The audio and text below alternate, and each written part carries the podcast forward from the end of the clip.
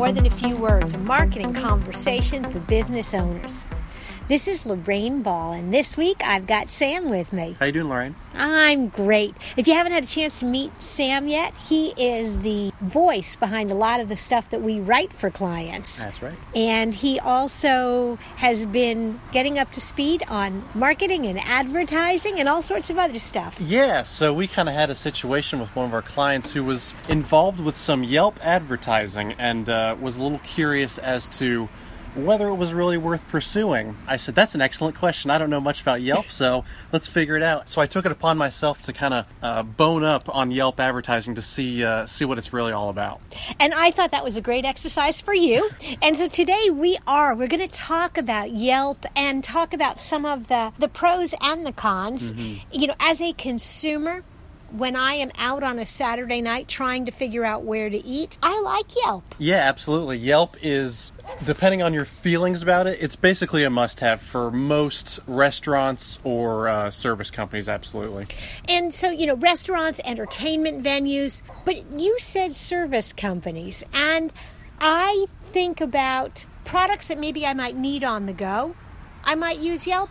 I don't know usually think about it if I'm looking for a plumber. Yeah. That's not where I go. Mm-hmm. Well, uh, some people do, some people don't. You'd be surprised how many people actually do jump on a Yelp, and we'll talk about that a little bit later. But the amount of people that do go to Yelp for things like that could be could surprise you.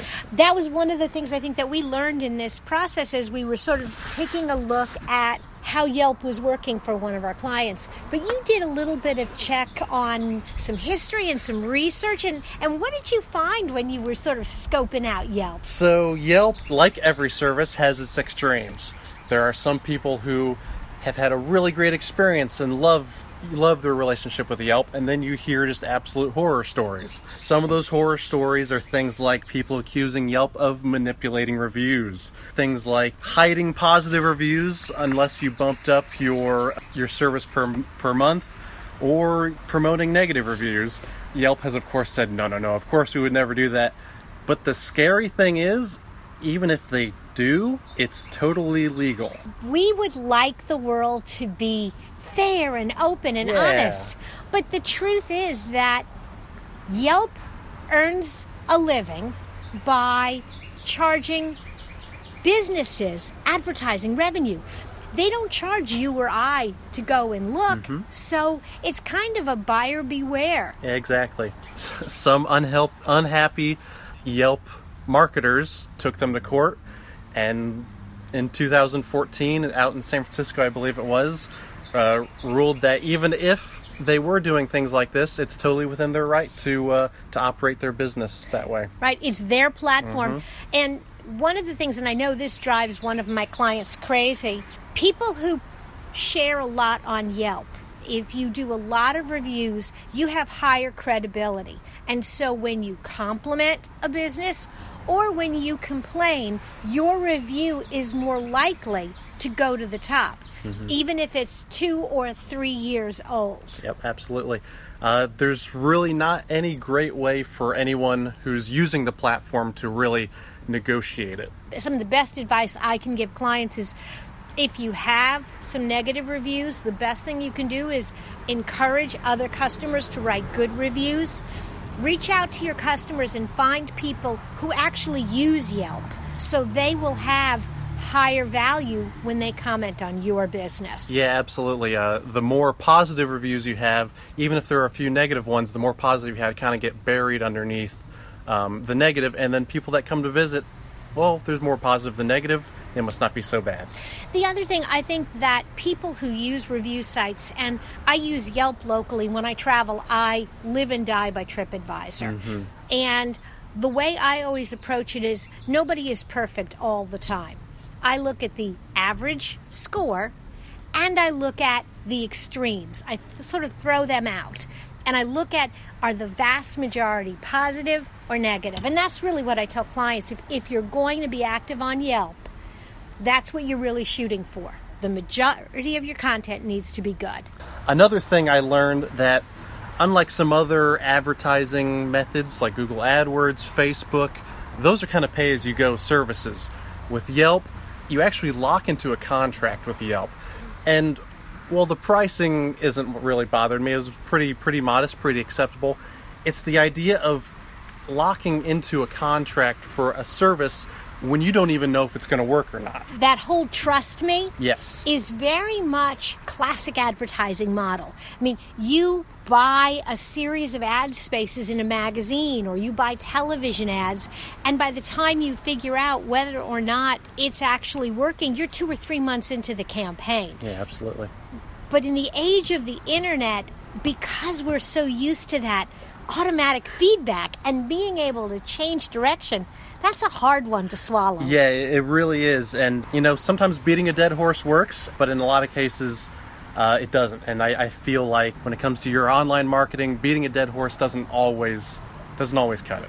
No, and, and I think that we have the ability to respond so quickly to different data that I think that's an area where Yelp really needs to look at their their model, except maybe they already know that it's not as good as some of these other devices, and so locking you in um, protects their revenue stream. And now we're back to square one with the shady marketing history. There, there's something else I think that uh, you hit on when we were talking earlier about this about analytics. Absolutely. What's the Yelp Analytics package like? Well, I of course love analytics. It's it's kind of the the lifeblood of marketing. You you you do something, you see if it works, you go on from there. Yelp actually does do a pretty good job uh, with analytics. They provide you some good information. One area they do lack though is keyword. So the idea behind that being someone jumps on Yelp and they find you, that's great and all, but I have no idea what keywords they used to find me. So I don't know what I should build on, what I should focus on, what I should back off of. It, it just, for all the analytics in the world, they leave out the most important one, in my opinion. Mm-hmm. The other thing that I struggle with with Yelp is that it's the same thing I used to object to with the Yellow Pages. You're spending a ton of money to drive people to a place where your competitors are.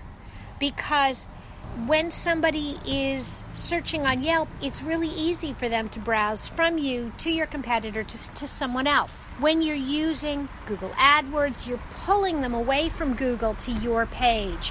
When you're using Facebook, you're pulling them out of the news feed to your your little corner of the world. And I think that's really valuable. And Yelp likes to track how many people call and look at your listing.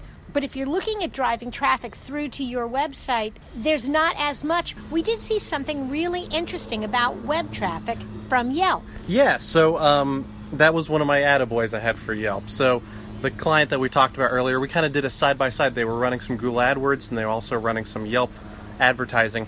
And we looked at them side by side. And while we found that more people found their way to the website through Google AdWords, a smaller number was coming through to Yelp, but they were more valuable leads.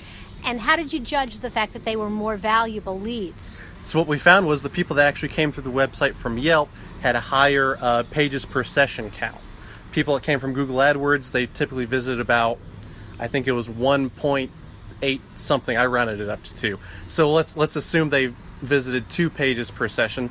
The people on Yelp visited five pages per session. So fewer prospects, but definitely more qualified prospects. And I think that has to do with the fact that if somebody goes to Yelp, they've already sort of made that first step that they're really serious about looking. Whereas you don't know with Google AdWords how somebody found you or what they were really looking. It's not a complete wash. It I think it, it has a place, but in general, what would you recommend?